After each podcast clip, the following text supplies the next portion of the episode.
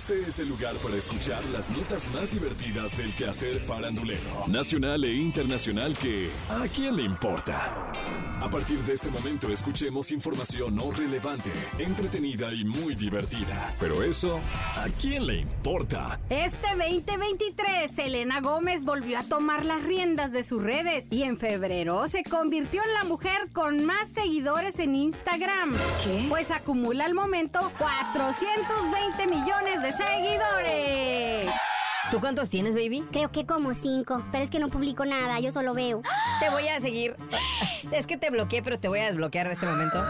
Ay, pero no importa, baby, tú sí puedes seguirme a mí. Como bien sabemos, hay maneras de ganar ingresos por sus publicaciones realizadas y ella aumenta así su fortuna y no solo su fama. Listilla la chiquilla, ¿eh? Según la plataforma Business Insider, Selena Gómez es la influencer que más cobra. ¿Cómo? Un millón cuatrocientos sesenta y ocho mil dólares por publicación pagada. ¿Qué? Pero también promueve sus películas, sus series, sus proyectos, sus productos y claro, su línea de belleza Rare Beauty. Ahí dispense mi dicción. Belleza rara. Como una, claro que sí. Todo esto le deja una fortuna estimada en 75 millones de dólares. Millón y medio de dólares es lo que le pagan a Selena Gómez por publicación. Y nosotros publicando gratis. ¡Qué risa de la maldita angustia! En fin, ¿a quién ¡Le importa! Luego de haber estado hospitalizada de emergencia, Madonna reaparece en Nueva York y desmiente rumores de que tenía problemas para caminar. Y es que fue vista en las calles de la Gran Manzana usando lentes de sol para pasar desapercibida. Llevaba el pelo recogido en colas de caballo trenzadas y los labios súper pintados de rojo, por supuesto. ¿Cómo?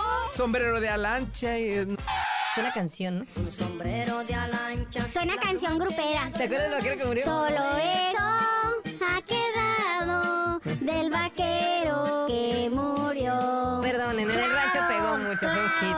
Ok, perdonen, pero pues su rancho fue top 40, ¿verdad? Como les decía, sombrero de ala ancha y sus tenis Nike, acompañada de una amiga y no se veía que sufriera alguna enfermedad. Lo que sí notamos fue que Madonna no podía mantener el ritmo habitual de sus actividades y se le vio apoyándose en un poste de luz mientras esperaba para cruzar la calle. Eso sí, se veía feliz mientras platicaba con su amiga un domingo por la tarde. ¿No será que la dejaron abrazada de un poste? Me dejaste abrazado de un poste. Esperándote y nunca llegaste. Como los éxitos de mi rancho. Exacto, esta también fue top 40, ¿eh? Claro. Bueno, lista para volver a las andadas y con la salud al 100. Al cienón, pariente. Así decimos cuando cantamos en mi rancho. Cuidado con esos detractores que ya la quieren regresar a urgencias por andarse recargando en un poste. Lo importante es que Madonna ya la libró. Lo demás, ¿a quién le importa? Hace unos días Britney Spears se topó en un conocido restaurante de Las Vegas con el famoso francés Víctor Wembanyama, de 19 años, jugador de básquetbol del equipo tejano San Antonio Spurs. Por las espuelas de San Antonio, pues, así dicen en mi rancho. Quiso saludarlo y tomarse una foto. ¿Cómo? Le tocó el hombro derecho para llamar su atención, pero el director de seguridad de los Spurs le dio un golpe a Britney que hizo que hasta se le cayeran los lentes. Dicen los enterados que por el golpe, Britney trastabilló y sus lentes cayeron y se estrellaron en el piso.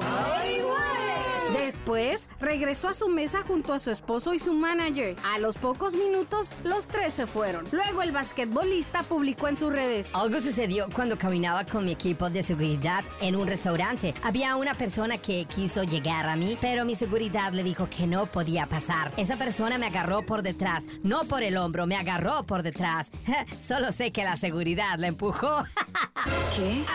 No me detuve a mirar porque quería entrar al restaurante y disfrutar de una buena cena. Me enteré de que era ella dos horas después, cuando regresé al hotel. Al principio no lo podía creer, pero sí, resulta que era Britney Spears. Esto me suena más a presunción que a disculpa, querido cuerpo de oquis. Así decimos en el rancho. Por su parte, Britney comentó en redes sobre lo sucedido. No estaba me pasó anoche. Reconocí a un atleta en mi hotel cuando iba a cenar. Decidí acercarme a él y felicitarlo por su éxito. Le di un golpecito en el hombro para llamar su atención. Soy consciente de la declaración del jugador donde menciona que lo agarré por detrás, pero simplemente le di un golpecito en el hombro. Su seguridad luego me dio un golpe en la cara, sin mirar atrás, frente a una multitud. El golpe casi me derriba y me quitó los lentes de la cara. Me da mucha vergüenza compartir esta historia con el mundo, pero ya trascendió. Creo que hacerla pública es importante para que personas que ocupan una posición pública den el ejemplo y traten a todas las personas con respeto. Todavía tengo que recibir una disculpa pública del jugador, su seguridad o su organización. Espero que lo hagan. Tampoco aprecio ni creo que esto sea cosa de risa. Ver al jugador sonreír y reír fue cruel y desmoralizador. Yo mido 1.63 y él 2.26 metros. Pues sí, pero la grandeza se mide de la cabeza al cielo. ¿Y quién tiene más distancia? Britney. Obvio. Soporta cuerpo de. Bien por Britney, que alza la voz en contra de la violencia hacia la mujer. Lo que opinen sus haters, ¿a quién ¡Le importa! Enrique Iglesias y la extenista profesional Ana Kurnikova se conocieron en diciembre del 2001 cuando grabaron juntos el video de la canción Escapar, en la que tenían una escena romántica en un auto. No, hombre, y en el vestidor y por todas partes y en los pasillos. Ay, se daban unos, así era, baby, unos besotes entrones que decía uno, esto no puede ser fingido. Baby, es que estaba hablando yo de que la escena romántica fue en el auto. Las Ah. otras fueron ahí donde dices tú. Se convirtieron en padres en diciembre del 2017 con la llegada de los mellizos Nicolás y Lucy. Dos años después llegó su hija Mary. Lo que sí ha sido un misterio es si ambos están o no legalmente casados. La nota aquí es que hace unos días, durante su participación en un programa español, Julio Iglesias Jr., el hermano de Enrique, hizo un comentario accidental en el que reveló que Enrique y Ana se casaron en secreto. ¿Qué estás diciendo, pedazo de imbécil? ¡Ay, no, ma! Disculpe ahí si lo salpiqué. Accidentalmente Julio sugirió que Enrique y Ana se habían casado en secreto, pues dijo, Lo que no hizo fue una gran boda. Lo que no hizo fue una gran boda. Y en ese momento toda la bola de perrillos sintieron el verdadero terror. Enrique ha estado con Ana durante 35 años y tiene tres maravillosos hijos. ese Julio habló de más. Además, las cuentas ni le salen. Porque fíjate, baby, que son 35 años, pues ¿qué, qué, lo- la conoció a los 13 o qué? Es que Julio ya vive en el 2035. Claro, tienes toda la razón, baby. ¿Qué? Ahora todo el mundo sabrá que Enrique Iglesias ya se casó con Ana Kurnikova.